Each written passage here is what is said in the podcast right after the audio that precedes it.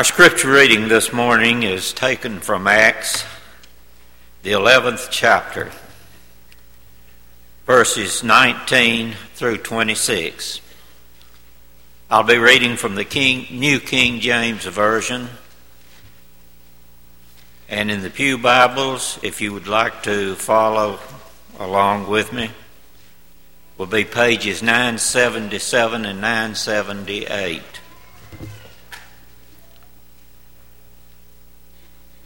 Now, those who were scattered after the persecution that arose over Stephen traveled as far as Phoenicia, Cyprus, and Antioch, preaching the word to no one but the Jews only.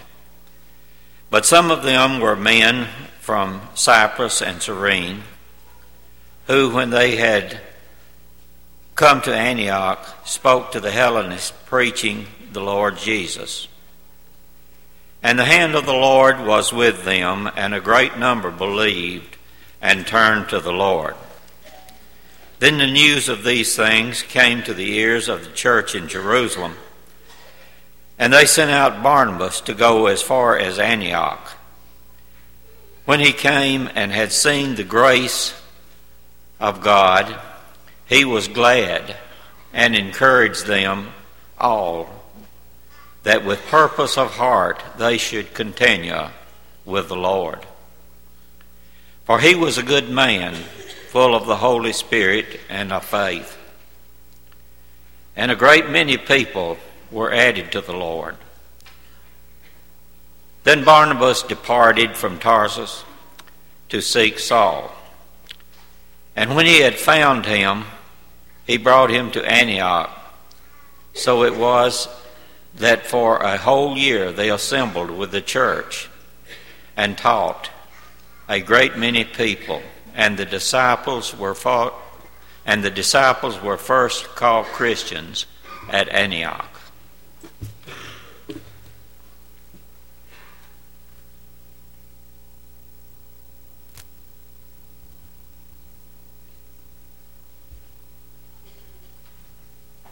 Good morning. It is good to see each of you. If you're a guest, again, we welcome you. It does encourage us that you're here, and we hope that we can be an encouragement to you. A lot of good things are taking place, and we'll talk about even more of those this evening. But uh, we want to mention a couple that are really, really great events. This Friday afternoon, uh, Jordan Burton was baptized into Christ by her father here at the building. Jordan, why don't you stand up? You're back there, aren't you? There you go. We are so thankful. Also, uh, and, and, by the way, just side notes, you know, Terry, uh, you know, he's done a lot in jail ministry. And as he's baptizing here, he just observed the fact this is the first time I ever baptized, somebody that wasn't in jail.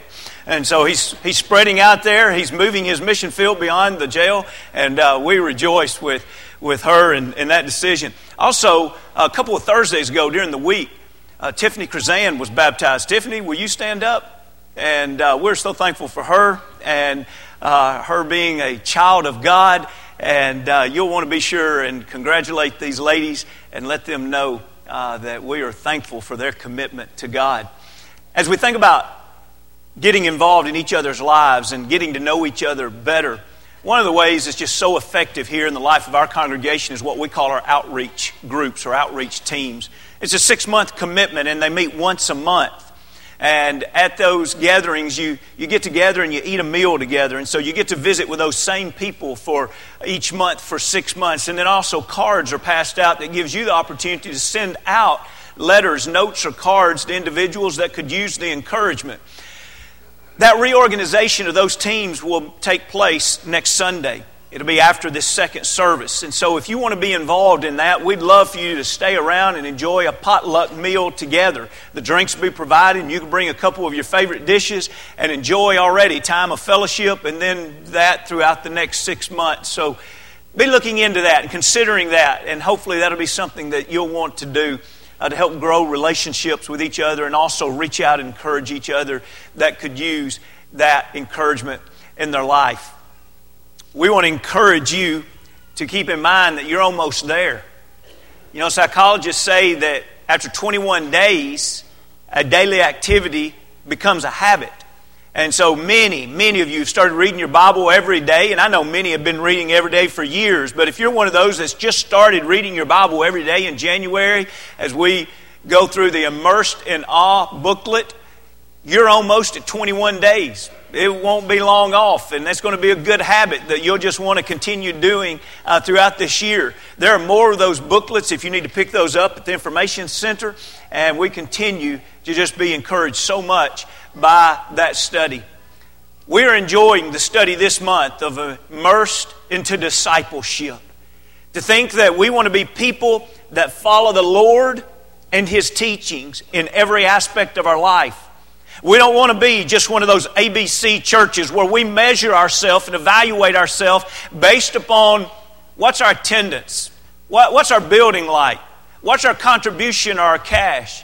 And although all those things are important in the proper context, there's so much more to being what God wants us to be than just those simple methods of evaluation. It's whether or not we truly are a disciple of Jesus 24 hours a day in every facet of our life. You know, when we think about discipleship this morning, I want you to think about individuals that have the power to change individuals' lives. If we look at it just from a secular standpoint, it'd be hard to find somebody any better than John Wooden. He passed away this past year at 99 years of age. This coach will be honored and has already been honored in the Hall of Fame, not only as a player, but also as a coach. He won 10 national championships at UCLA, seven of those consecutively and won 88 straight games from 71 to 74. And yet, even though his success on the floor, it will be hard for anyone to go far beyond it. The reason he is remembered decades after is not really because of his success on the floor. High school prospects all across the U.S. wanted to play for this man because they wanted to be national champions.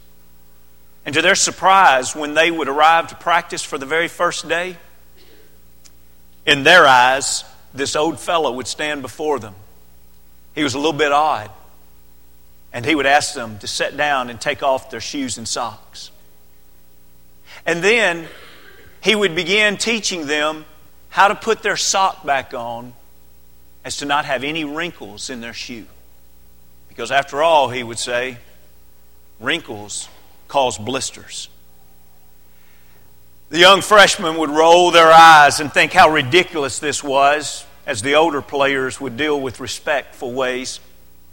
And then, when they thought they'd had enough of this, 30 minutes had passed, and he would say, Everybody done?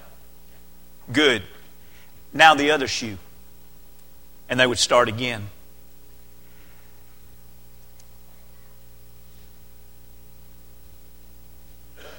An All American center named Bill Walton had already proved himself as a great success on their team in collegiate basketball.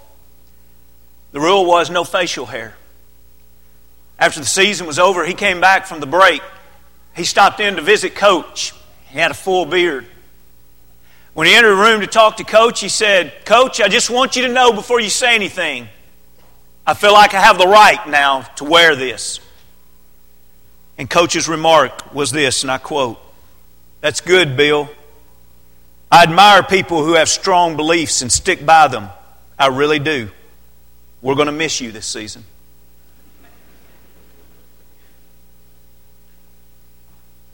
That afternoon, Bill came back to practice, clean shaved. And for the next 30 to 40 years after he graduated, he called he called Coach once a week on the phone to tell him he loved him. You see, this is a man that whenever his wife died after 53 years of marriage in 1985, and he just passed away last year, to honor her, he never slept on her side of the bed. And on the 21st day of every month, he wrote her a thing. He wrote her a letter of his love for her and thanking her for the wife that she had been to him.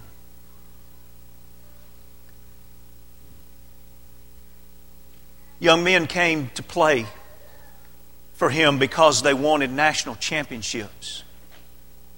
But they always left better men. Who is it in your life that has helped you become a better person? You're a better woman, you're a better man because they were in your life. Maybe you think of a parent or parents Maybe you think of a grandparent or grandparents. Maybe you think of that piano teacher that believed in you when no one else believed in your music. Maybe you think about a scout leader. Maybe it was a coach. Maybe it was a high school teacher or a college professor. Maybe it was that person when you first went to work on the job, they took you under their wing and it wasn't just for a day, it was for years. Who is it that when you think right now, that's the person that made a huge difference in my life. Do you realize that nowhere in the Bible do we see praise for solo flights? God intends for us to be family. He intends for us to be in this together. He intends for us to lift each other up higher. Instead of praising solo flights, we see things like the great story of Moses that could only get better if it's followed up when you realize that when he dies, there is a man ready to stand just as strong as Moses and just as capable of a leader, and his name was Joshua, and he worked right along with Moses, receiving his training for 40 years. We look at beautiful relationships like Ruth and realize that her life was strengthened because of Naomi. We see Elisha wanting to be a better man for God and leaning heavily as a protege of Elijah. We see Mary, the mother of Jesus Christ, when she receives the word that she has a, a miraculous pregnancy, she immediately runs and leans on an older cousin, Elizabeth, that also has found out that she has a miraculous pregnancy. Discipleship. Are we going to be a church, a congregation of God's people that just counts numbers? Are we truly going to be a group of people that helps grow stronger individuals? Because you spend a year or a decade or your entire life here, will your time be blessed as a stronger disciple every step of the way. We are somebody's disciple.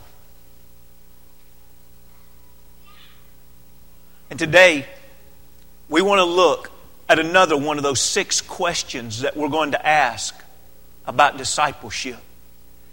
We've looked in the past who is your Lord? Who are you? And now, today, who is your Barnabas? Your Barnabas. That sounds maybe a little bit strange to some, but yet to others, it makes perfect sense. You see, if I said to you, Who is your mentor? Perhaps all of us would understand that. Isn't it interesting where that term mentor comes from? Homer wrote the Odyssey, and the Odyssey Ulysses had a son and he had to leave him in the care of an older gentleman and he left him in the care of this individual that was old and gray haired and he was so wise. And so, as he took care of the son, he taught him a lot of book sense, but he also taught him a lot of common sense and he just taught him about life. And while he spent time with him, he grew into being a much better person. And you remember what his name was? His name was Mentor. And it's from that fictional story that we get this term that we love and appreciate that we need mentors in our life. We need men and women that will help pick us up and hold us up higher than what we've ever been. And yet, when we look to a real story, when we look to a man that actually lived, what we need is not necessarily a mentor. We need the same thing, but with a better description. We need Barnabases in our life. We need those men and women like this man. And so this morning, I invite you into a study to see this tremendous man of God and how he lifted others up. Back up a few pages in your Bible to Acts, the fourth chapter, and let's see an introduction to this man. In Acts, the fourth chapter, we see in verse 36 and 37, and Joseph, that's right, we usually don't call him by that name, but that was his given name apparently. And Joseph, who was also named Barnabas by the apostles, which is translated son of encouragement, a Levite of the country of Cyprus, having land, sold it and brought the money and laid it at the apostles' feet. Who is this man that was the great Barnabas? He was a man that, that his impact and influence upon others even called the apostles to rename him. We're going to stop calling him by his given name and we're going to start calling him by a name that's translated Son of Encouragement. He was such an encouragement to others. And here in this very first reference of him in the scriptures, what was he doing? He was very, very generous.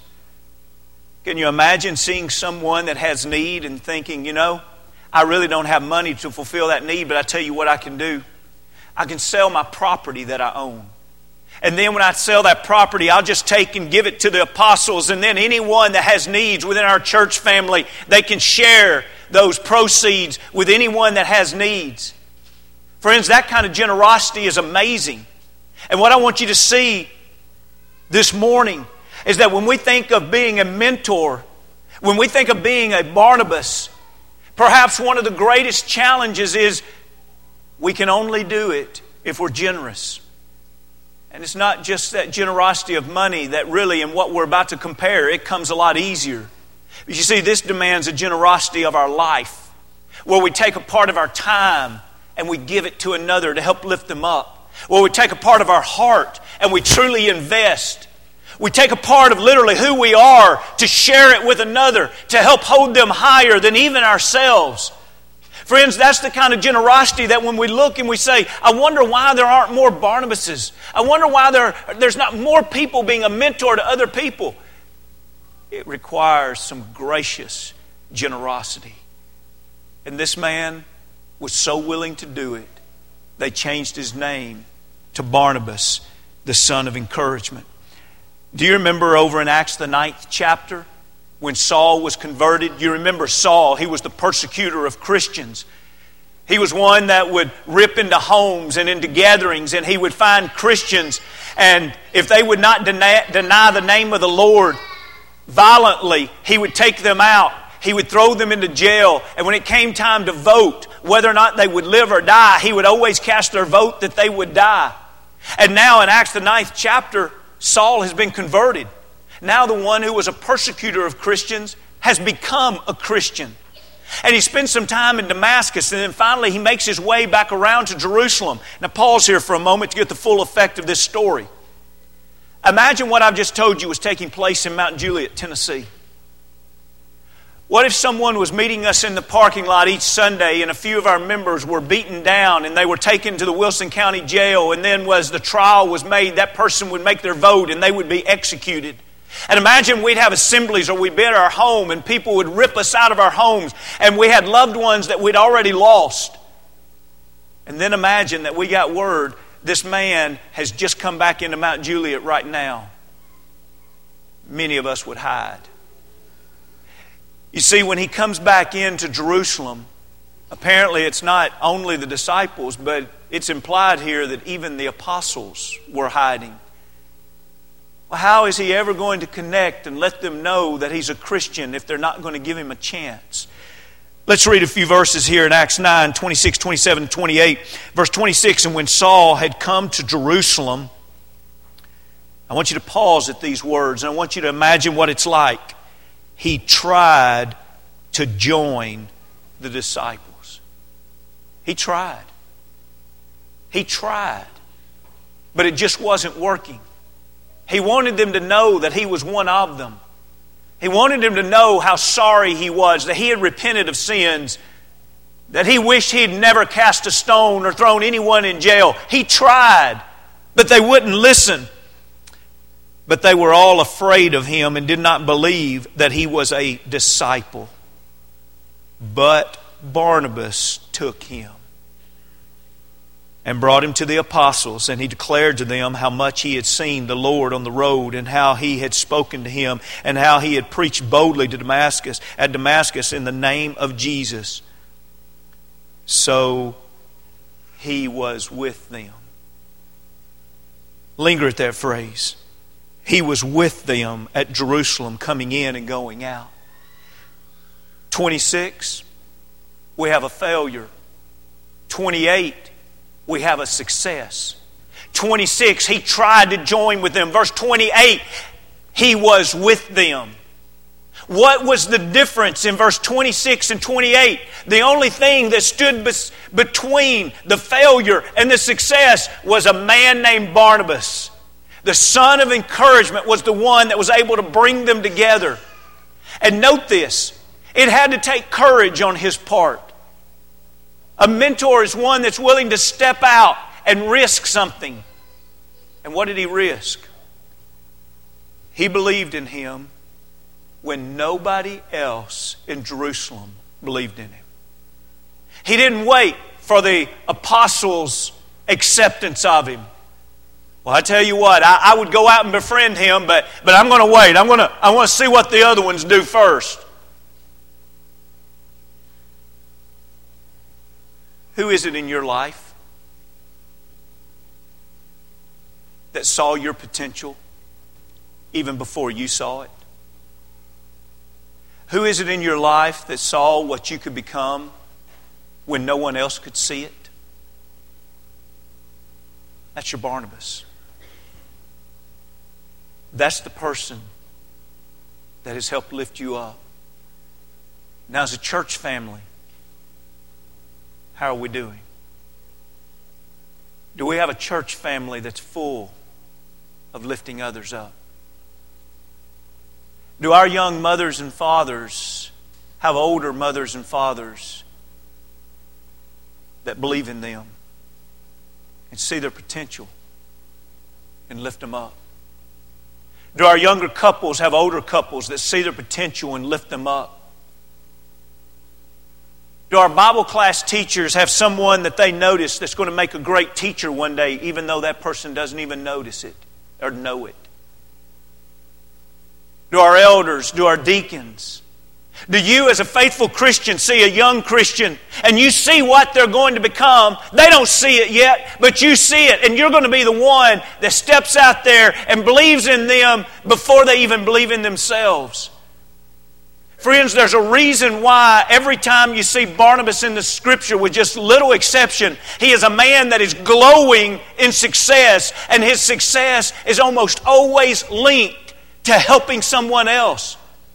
What success do we really have if it's all about us? The fact is, everybody knows we're not successful. We're just the last one to know it. Real success is when it's shared in lifting up others. When we go to the text that was read this morning, did you notice that the story didn't stop in Jerusalem? You see, now what we're going to see in, in this scripture reading that was, has already been capably read is we, we see the fact that Saul is intentionally engaged further in the relationship with Barnabas. Barnabas initiates it. Notice again as we look back at 22, 23, and 24 here of Acts, the 11th chapter. Acts, the 11th chapter. Notice then the news of these things came to the ears of the church in Jerusalem, and they sent out Barnabas to go as far as to Antioch.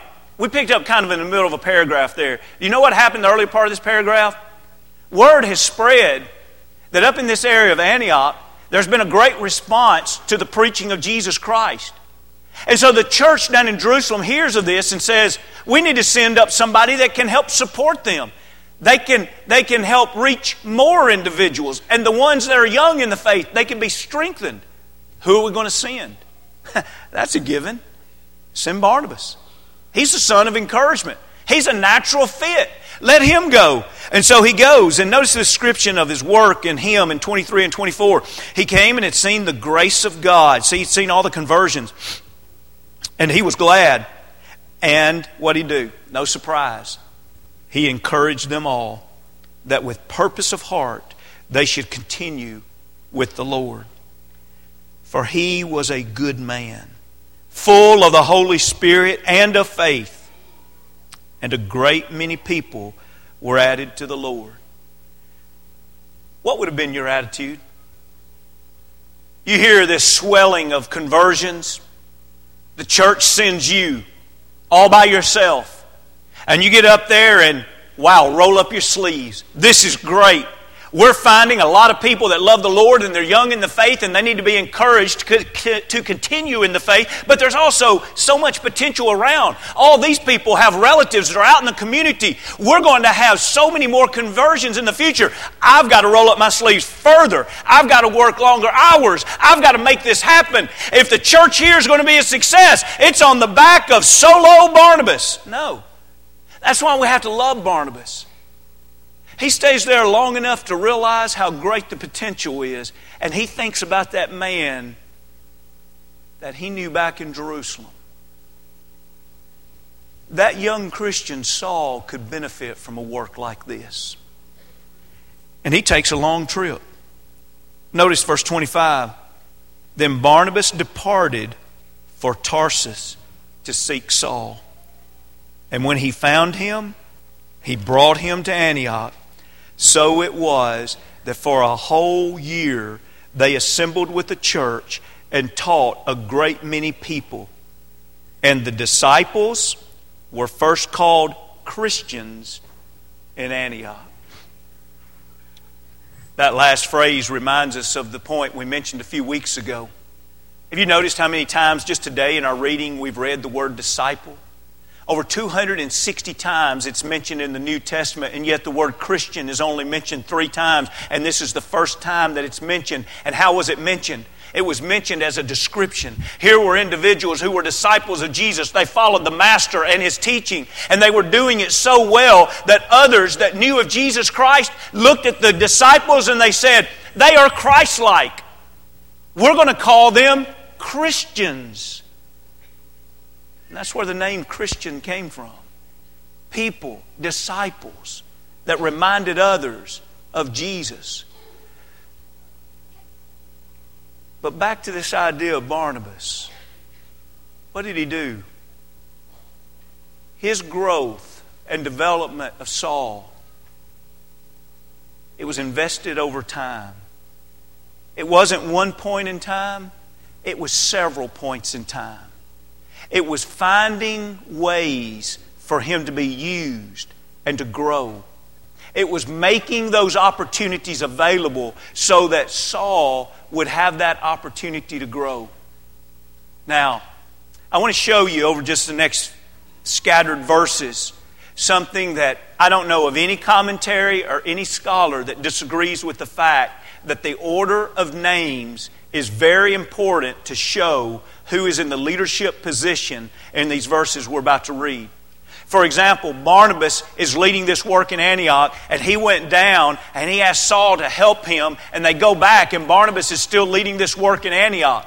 Now, notice when we read down in verse 30, they're going to take, because a famine has taken place in Judea, and they're going to take relief funds and they're going to deliver it back to Jerusalem. I'd like for you to notice the order of names in Acts, the 11th chapter, in verse 30.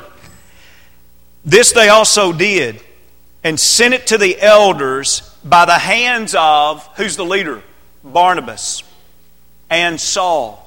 As a matter of fact, when we drop down in the 13th chapter, we even see what we usually call the beginning of Paul's missionary journeys. Now keep in mind, Saul's name is being changed to Paul. And so we have the same man here, but his name is Paul. So now we have Barnabas and Paul. But notice, even what we call Paul's first missionary journey, it really was Barnabas' first missionary journey, if you want to name it after the leader of the journey.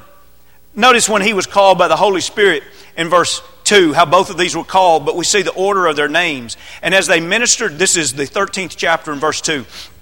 As they ministered to the Lord and fasted, the Holy Spirit said, Now separate to me Barnabas and Saul for the work to which I have called them. Now you think, well, is that just like a, a, an honoring, a respectful thing? No, even when we drop down in the 14th chapter, we see Barnabas and Paul in Lystra. And when they went into this area that was very much uh, influenced by pagans, we see that they performed a miracle of taking a man who had been crippled from birth, and he healed the man. And when this man was healed, immediately everyone in town took note of it and declared they must be gods. And so when they named them gods, do you see there in the 14th chapter, they in verse 12, they called Barnabas Zeus, which by the way, was the king of their gods. He was the god of their gods. And then they named Paul Hermes. And that was one of the messengers of their God. So, see, even individuals that were watching them work during this first missionary journey, they watched them work and they said, That one right there is the leader. He's Barnabas. And that one right there is his helper. But yet, we see something that it appears that he was very comfortable with. When they come to the end of the first missionary journey, there's a big discussion about whether or not Gentiles can be brought into the Christian faith without circumcision. And that may kind of sound odd since we don't have time to develop it, but it comes out of an influence out of the Old Testament. And so they decide in Antioch this is too important for us not to address it. So we're going to send these men down to Jerusalem and we want to find an answer from God as to what the correct way to handle this is. Now I want you to notice the order of names in the 15th chapter in verse 2. Therefore, when Paul, see how it switched now? When Paul and Barnabas had no small dissension and dispute with them, they determined that Paul and Barnabas and certain others of them should go to Jerusalem to the apostles elders about this question. What's happened? Barnabas has succeeded in probably one of the greatest modes of success in all of leadership.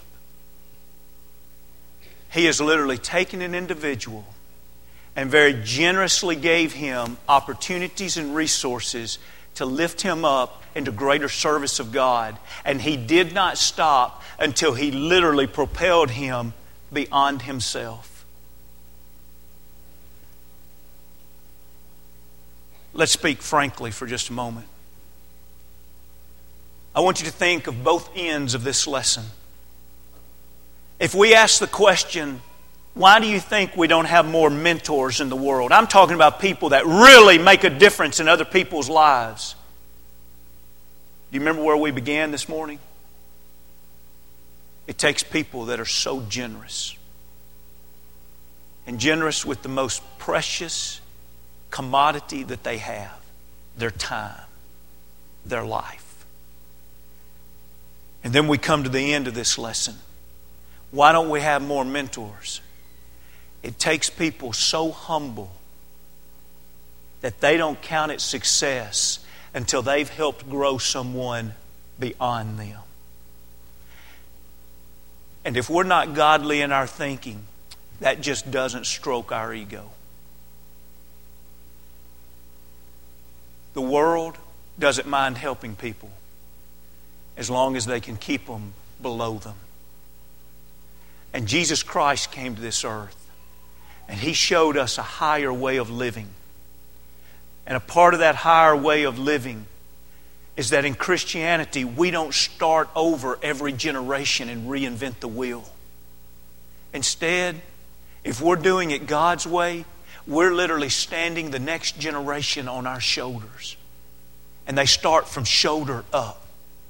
And then the next generation stands that generation on their shoulders, and they start from shoulder up when we talk about what does a disciple making church look like, If I understand it correctly, a disciple making church ought to be a congregation that grows stronger, more mature, more powerful in the work of the Lord for His glory because every generation has a head start that's beyond the previous generation. Who's your Barnabas? Do you realize we all need somebody? We need somebody that can challenge us, that can show us, that can move us, that can grow us. And the greatest missionary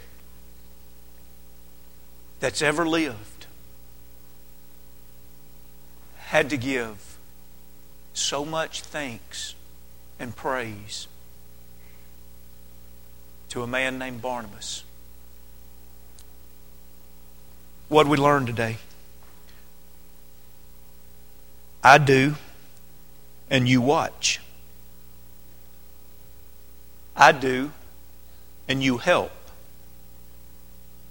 Now you do, and I help.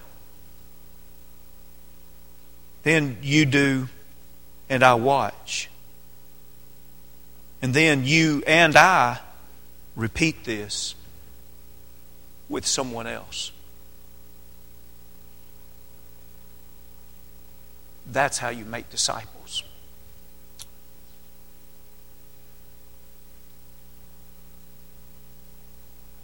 We don't want anyone in this congregation to be invisible. We don't want anyone in this congregation to walk alone. We were saved to be family.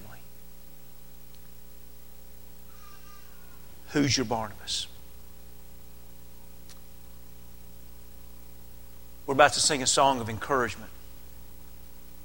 So let's go back and think about that first question just very quickly. Who's your Lord? If you don't have the Lord Jehovah, the Messiah, Jesus Christ of Nazareth, the one who can save us of our sins as the Lord of your life, you're missing out on everything that matters. And we want to encourage you. We want to be your Barnabas this morning, and, and we want to be the ones that says, we just want to help you get closer to God. And if you've never been baptized into Christ for the remission of your sins as a believer, repent, confess that Jesus is the Son of God, and be born into Christ this morning. Maybe you've begun that journey and you've allowed things to, to scatter your mind and your focus and your walk so that you're not really a disciple of Jesus right now. Come back to Him. He wants you to. And we want to encourage each other and we want to help each other. Friends, religion's important, but religion is just one small part of this big picture of discipleship. This morning, we want to help you be a disciple. We want to help you change your life for now and eternity. And if we can help you, that comes as we stand and as we sing.